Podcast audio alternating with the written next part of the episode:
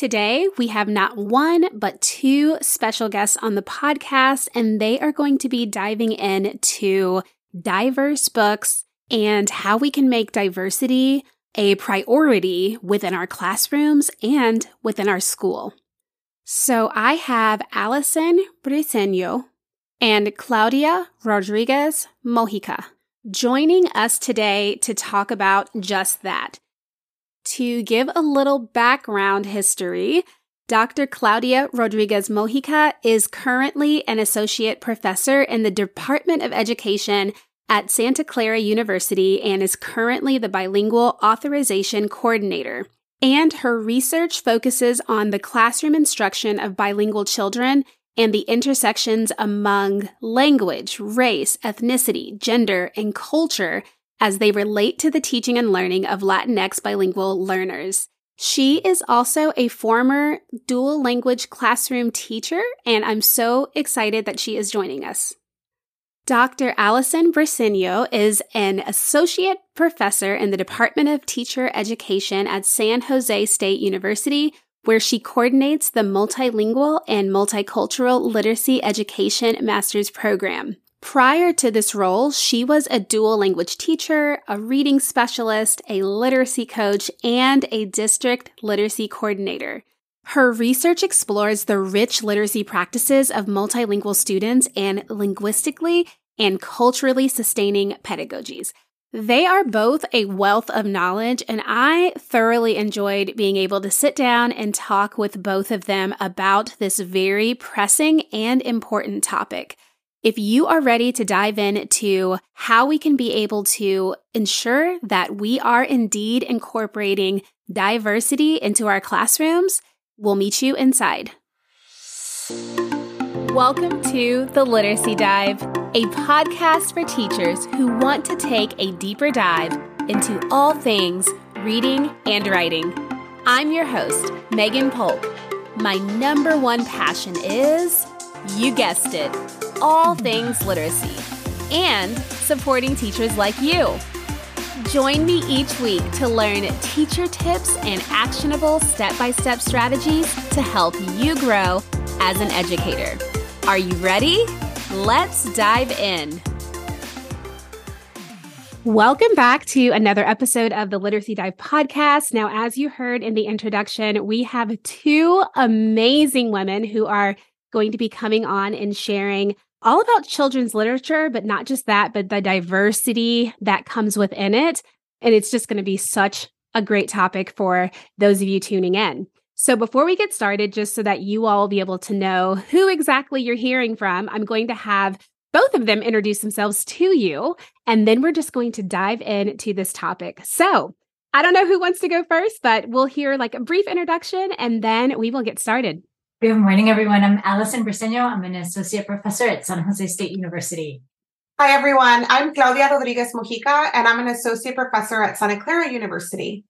Awesome. Well, this is so great. I think you two might be my first guests that are professors at university. So that's like a fun milestone for this podcast. So I'm very excited about that.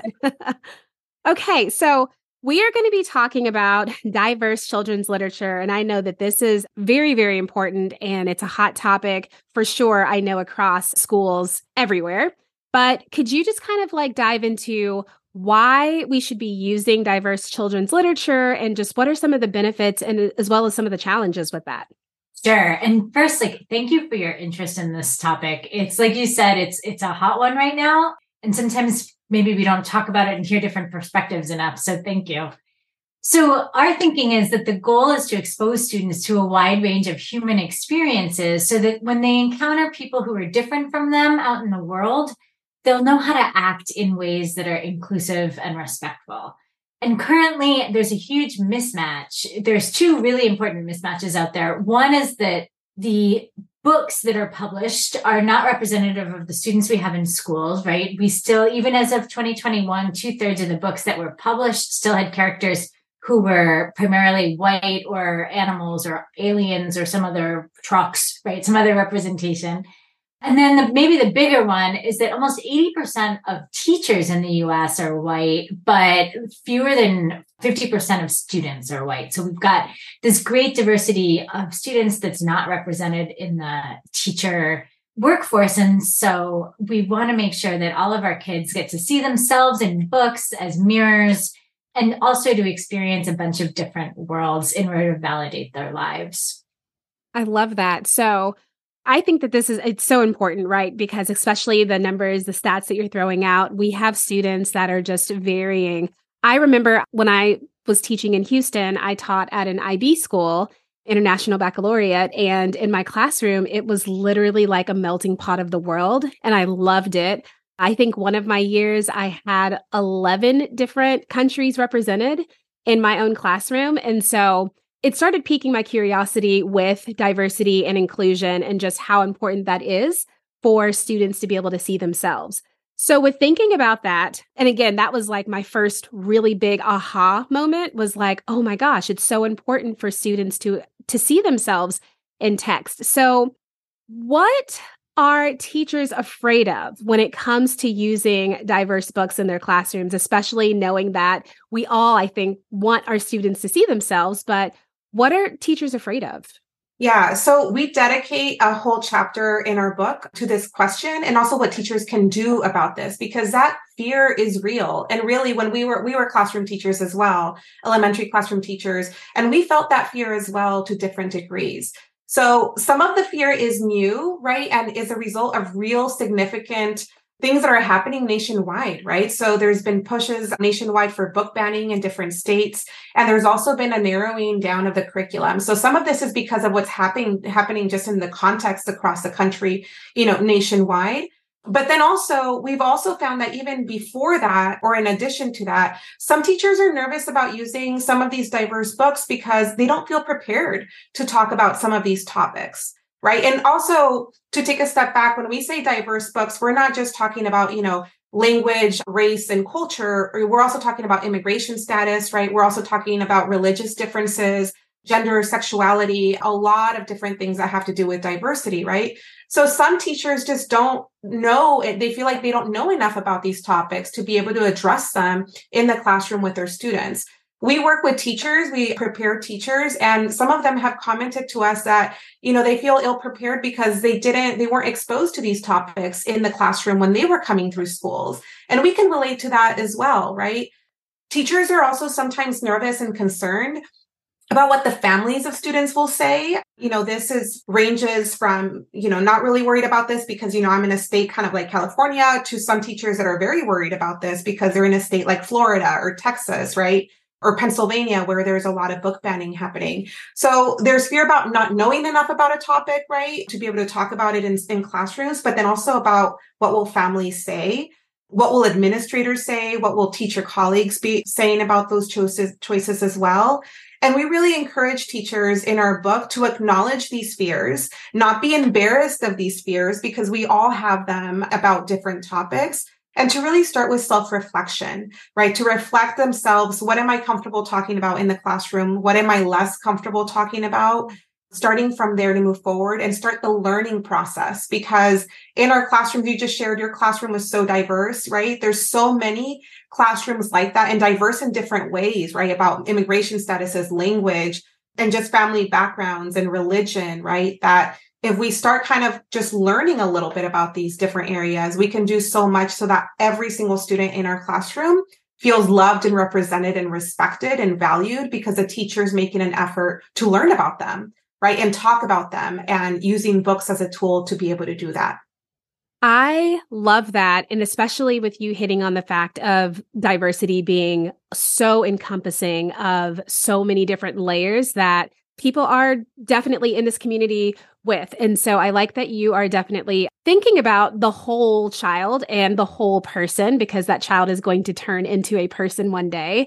And I think it also is just going to help if teachers can definitely think about bringing in diverse books and not being, super afraid of talking about these topics or showing these topics. I think I'm just imagining what it would be like with people walking, like no one's going to be looking at anyone with any type of way, it's just going to be like just very well understood, So with that, how can a teacher tell if a book is authentic representation of diversity. Like, what should they be looking for? How can they be able to feel confident with, like, yes, this is definitely a text that is doing exactly what I need, and I'm going to bring this into my classroom? So, great question. We actually dedicate a whole chapter in the book to this because it is such an important question. And especially because, like Claudia said, we haven't had this type of education in our schooling experiences typically, right? So it's like, we don't know. And so one like quick and easy way is to learn about the author and an illustrator, if there is an illustrator. Most of the time there's information on the inside or the back cover. It might take a little bit of a quick Google search, but generally it's helpful if the author or illustrator is from the community they represent or has unusually strong ties to that community, because then you feel like they're bringing an authentic experience to their writing. Occasionally there are, it's not 100% of the time that folks from outside a community might not be the best at representing, but you want to be really careful about that and maybe double check.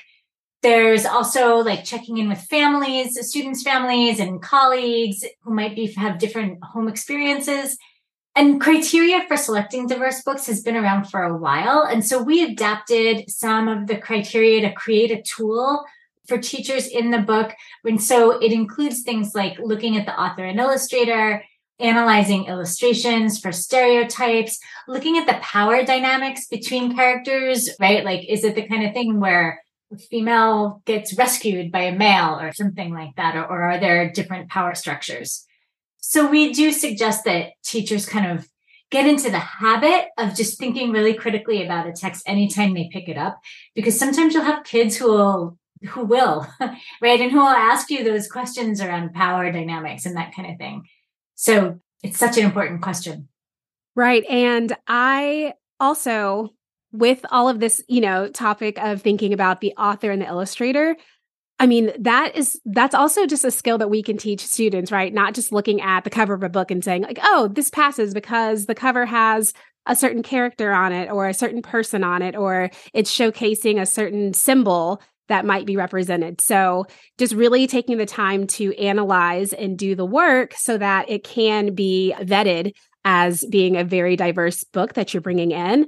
And then also just like bringing in more about that, the author illustrator. So that's such a great tip that honestly, I really haven't done that consistently with like looking at the back. So that's even just something for my own self where it's like, oh, every day we get to learn about really making sure that we are checking those boxes as much as we can to ensure that we are indeed bringing those authentic texts into the classroom.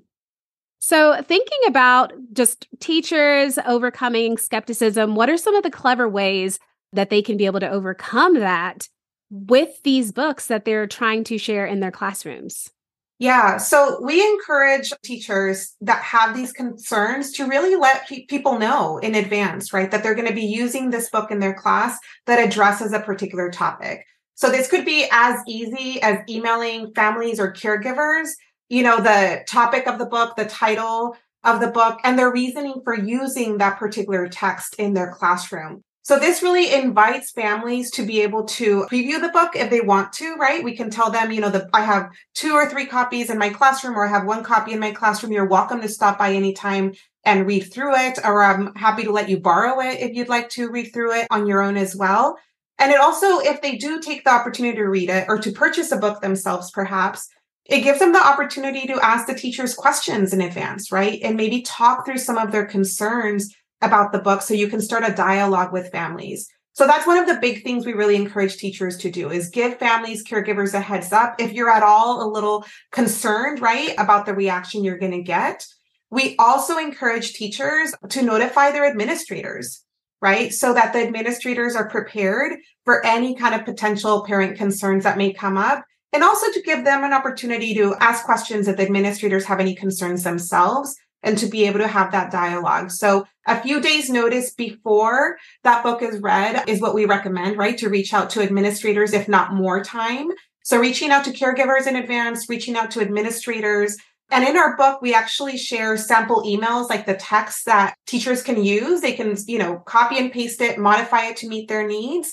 And they can use that text to notify caregivers. And also we have a separate text to notify their administrators. that they're planning on using the book and to welcome any questions about the book. The other big thing we recommend teachers do is always to be really clear about the connection of that book to the state standards, right? So we want to make sure that folks know that we're using these books, right, for academic purposes as well, because there's so much we can use with these rich, diverse texts, and to connect them not only to the state standards, but also to the daily objectives, right? The learning objectives. So make that clear in all of that communication, and make it clear at the beginning of the lesson too, when you're using the book, make it clear to students of those learning connections to the text. Such great advice, because I know so often, when I first started teaching, I was notorious for pulling a book off the shelf and just reading it. And sometimes it got me in some hot water because there was a word that was used or there was a situation, and the kids, of course, would go home talking about it. And I had so many emails. And so I quickly learned we can't just do that. But I think for some of these books that we know could be controversial in the minds of some adults who have not, even opened up themselves all the way, it's really, really great practice to notify. And I'm also thinking about just administrators. Even though administrators are the top of the school, it does not mean that they are 100% in awareness of diversity. And so if you're bringing these books and bringing these practices and bringing these conversations to them, it could even help them with their own learning and their own ability to understand that diverse texts are important, and they can start, just strengthening their skills as administrators of that school as well. So exactly. Yeah. Really love that. Hey teachers, I'm interrupting this episode for a quick moment because if you're listening to this podcast, then I'll bet you have students who dread writing time. Or maybe you are out of ideas, time, and energy when it comes to planning your writing block. You work so hard. So for once, give yourself the gift of having the planning done for you. My monthly writing prompts are trusted by hundreds of teachers and are a no-prep way to spark your students' interest in writing while highlighting special days that occur worldwide. The best part? There's a prompt for every single day of the year. Did I mention that it's already done for you? So what are you waiting for? Head to theliteracydive.com/prompts to grab your year-long bundle of writing prompts. Now, earlier you had mentioned about the book banning, and we do know that there are a few states that this is affecting. So if people are in a state where these books are being banned, or if they're in a district, what could they do if they're dealing with a district that is actually banning certain books from being used? Yeah, it's a really important question. Our hearts just break for those teachers and those kids whose identities are just being left out of the curriculum. So we want everyone to keep their jobs because we want them there to support students, right? We want them to continue to be able to pay the rent, pay the bills, et cetera. So they do need to be really cautious. First thing that, and this is a theme throughout, I guess, is the idea of just building relationships with the students' families, right? So that if there are any concerns, you want the parents to come to you first instead of calling the superintendent's office or the media. And so just those relationships are super important. Like Claudia was saying, closely aligning any supplemental materials to the content standards, being really clear about why you're using them, and starting with the district sanctions materials, like the curriculum, right? And then supplementing with videos or texts that advance students' learning carefully in ways that aren't going to get anybody fired. And then there's opportunities to push where you can, right? And don't push where you don't feel safe. So you might not be able to use fiction texts that directly address LGBTQ plus issues, for example, but you might be able to address those issues through a unit on biology or animal diversity.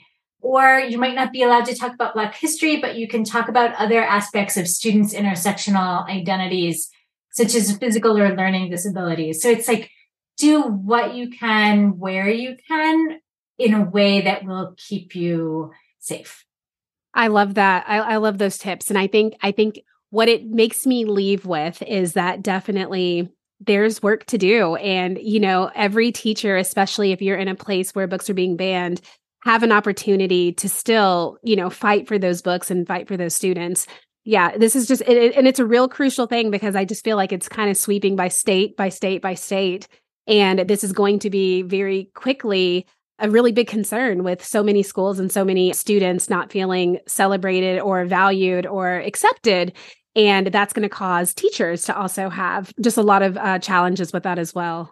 Yeah, no, book banning's affecting, I think, over 5 million students already. That's just mind blowing, especially when we think about once they leave out of the school, they walk into the world, the community. And yeah, it's just, it blows my mind that we're not able to freely and openly prepare students and just inform students and be able to teach them about just the differences that are just all incredible and amazing.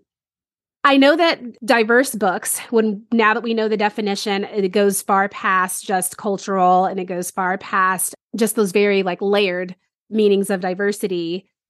For a teacher who is like, okay, they've done their inventory, they've done their reflection, they are, you know, willing to admit that they really don't use diverse books in their classrooms. For teachers that want to now say, okay, I want to use these books with my kids, with my students, but I just don't know how to really truly get started because I know there's a lot of emotion that's tied to something that could be new or that is like a sticky subject. So for those teachers who are just wanting to dive in, what are some very first steps for them to kind of ease them into this new way of bringing diverse books into their classroom?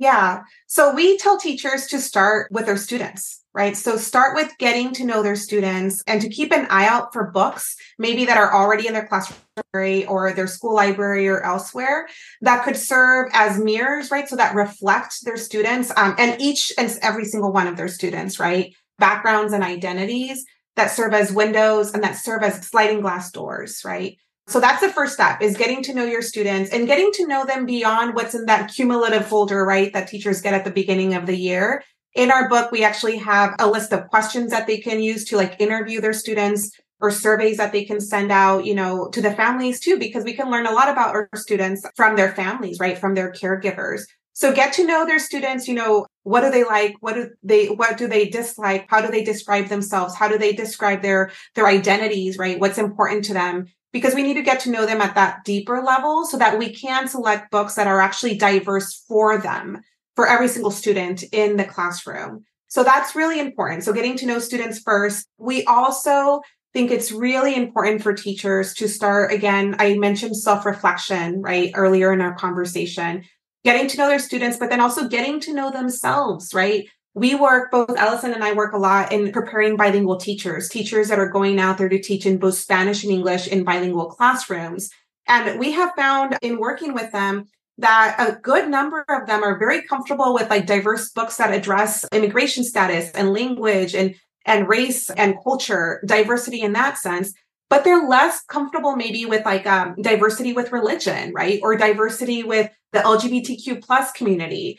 So we need to acknowledge that just because we've used some diverse books doesn't mean we're going to be comfortable with all of the different diverse books that are out there. So we need to identify those learning opportunities for each of us as teachers so that we can be the best teacher for our students. And we have resources and guiding questions in our books also for teachers to be able to identify those learning opportunities and to grow, right? So identify them and then take steps to learn about these communities that you know very little about, because chances are during your career as a teacher, you're going to have a family, you're going to have a student that is diverse in that way. And you need to be ready, at least at a basic level, to be able to help them feel included, right, in the classroom. So getting to know students, getting to know yourself as a teacher and take steps to fill those learning gaps, right, where you have them. And we think those are really good first steps to start. I think it's all just about taking a step. And I think sometimes, you know, we as teachers will think, oh, if I can't do it all, I just, you know, I'm going to fail at it. I'm not going to try it at all. But I think it's just doing one little step. And then even when you do become comfortable, still reflecting, like you said, on, oh, maybe like religion, I really haven't honestly touched on that. So let me try to familiarize myself and do my research and talk to people, reach out to people, or read books just like the one that you both have written And I think that's just such a valuable resource that can resource teachers, because I can say that I went to a very good college, but in all of my education classes, I did a cultural studies, but it was never in depth to prepare me to have students that were diverse, to have families that were diverse, or to have conversations about diversity. And then when I got into the educational system and became a teacher, I've worked in 3 different districts, and I can say that none of them in my professional development, there was nothing dedicated to what do you do with students who come in your classroom and how do you make it more inclusive and involve, every single child in. I've never had a training like that. So I'm so grateful that you both wrote this book, because for teachers that might have been like me, that didn't learn it in college and don't learn it from their professional development, it's really upon ourselves to do the hard work and do the research, because we know that that's right for our students. So grateful for that. I just have a question that came to mind, because I know that, there's a lot of students across the U.S. out of the country in classrooms, and we just have a lot of makeup. But I know that there are some different districts or rural, communities or different communities where maybe there's only 1 or 2 types of makeups. And I know that it spans far beyond just, race of, what we look like. But for a class that might all look the same, how important, if any, is it to bring in texts, even if none of them are represented in those texts? It's still super important, right? And it's precisely to what you said earlier, is that we're sending these kids out into a diverse world. So just because everyone looks like me right now does not mean that they will look like me when I get to high school, college, and out into the real world. And so if we don't give those kids any exposure, Sims Bishop says that they will create a false sense of self, right? Like that they're overly important and that other people are important enough. Yeah, we just want to get them out there into the world safely. I love that. Yeah. I'll just add, so I grew up in a very rural, small town community that wasn't very diverse, even though I grew up in California, right?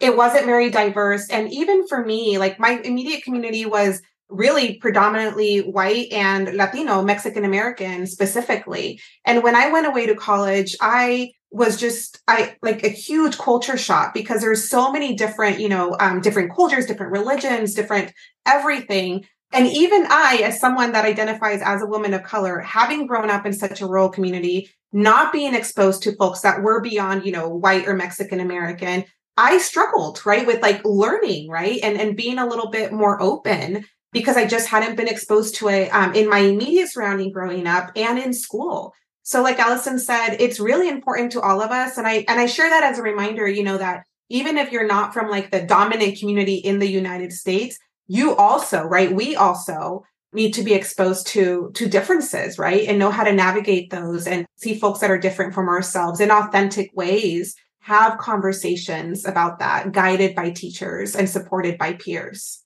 And that's just, just kind of like thinking and putting all of this into one. It's like, if we can reflect as adults that we might not have had this exposure, we might not have had these conversations, we might not have had these run-ins, then let's just think about how prepared our students can be if they're given what we did not have at that age. I could only imagine, like you said, going to college would be so much different had I even had a lot of different opportunities with exposure to that as well. So this has just been so eye-opening with just understanding the importance of diverse texts and ensuring that students are represented in children's literature, what we're bringing into our classrooms. So I'm so grateful, Claudia and Allison, for you both being on here and just being able to share your passion, your heart, your expertise, your knowledge, and for creating such an amazing resource in your book that can just, I'm sure, just be an incredible resource for teachers all across the U.S. But as we're kind of wrapping this up, are there any just last final thoughts or anything that you can leave with our listeners just to kind of encourage them or to just get them honestly excited about this? Because this is really, really exciting, although I know it can be just different. But I just think about what the world could be like with exposure. So just any final thoughts that you all might have? Yes, definitely. So the first thing that comes to mind is one, if you're at all worried about this or nervous, just know that's completely normal, right? All of us have been at different stages. We all enter this work in different phases as well. And I want to just share with teachers that you will make mistakes when you're doing this work, right? So if you find yourself making mistakes, don't feel like, you know, oh, I completely failed. I can't do this. I just shouldn't even try. You will make mistakes. We make mistakes all of the time, right? So know that you will make mistakes. You might say something in slightly the wrong way, or something might come out different, right, than you really intended to. That is normal. So what you do is if you need to apologize, you apologize, you correct it, you learn from it, and you try again. Right. So I just want to normalize that mistakes will happen with this work, and that is completely normal. And what we do with those mistakes is what's most important. Right. So apologize, correct it, make sure you correct it, and then keep moving forward and trying again. That is so good. Yeah. So good. One other thing is just that I think teachers of color can be seen as doing this work from a selfish perspective. Right. And so I think we just need to be thoughtful about who we are as teachers and what we're able to bring to different contexts. Yes. Thank you for bringing that up, Allison. Absolutely. Yeah. As teachers of color, and also teachers that are diverse themselves from different backgrounds, right? We might have some teachers that, you know, identify as queer and aren't completely open, right, in their school community because they're nervous about sharing that identity themselves. We want to acknowledge that fear is a little different than it is for someone that's just trying to learn that a little bit. So we just want to put that out there this work is different. It can be challenging for people that are from within these communities because it can be seen as like self-serving, right? Or you're trying to, you know, make my child be this way. You're trying to indoctrinate. We hear that so much, right? My child in this particular way of being. And it's important for people to recognize that, right? That our colleagues as teachers are going to approach this work from a different space. And some of us have to be careful in different ways that others just simply do not. And acknowledging that, how can we support our peers as teachers to keep moving forward in that work, right? There might be something that I can do if I don't identify as queer, and something I can say, right, that my partner teacher may not be able to say because it will be received differently from them. Thank you for bringing that up. We both think that's really important. This is so great. I could literally just sit and I just have so many questions, but maybe we'll have to do a part two. You both, like I said, are just a wealth of knowledge, and I've learned so much. And I know that our listeners have learned so much. And for those who are, you know, kind of taking some of your tips, like for those first steps, like I want to research and I want to learn more about it. I know that you two are great resources. And so for our listeners that might just want to dive in and want to kind of learn more from you or have questions, where can our listeners find you? So our emails are on our university faculty pages. So San Jose State University, and Claudia is at Santa Clara University. And then I'm on Twitter at @abriceño21. So I would love to have folks connect. Love to talk about teaching. So all of those links are going to be in the show notes, the emails, the Twitter, the link to their book, and whatever other resources they have. You can find all of those in the show notes, whether it's in your podcast app or on the website. So once again, thank you both so much for being on the show and just sharing your knowledge with us. So grateful and thankful for you. And to our listeners, we will be back next Monday. Thanks so much for tuning in today. Come hang out with me over on Instagram at The Literacy Dive. I would love to hear from you in my DMs. If you are enjoying this podcast, be sure to hit that follow button and share this with a friend. I'll catch you in the next episode.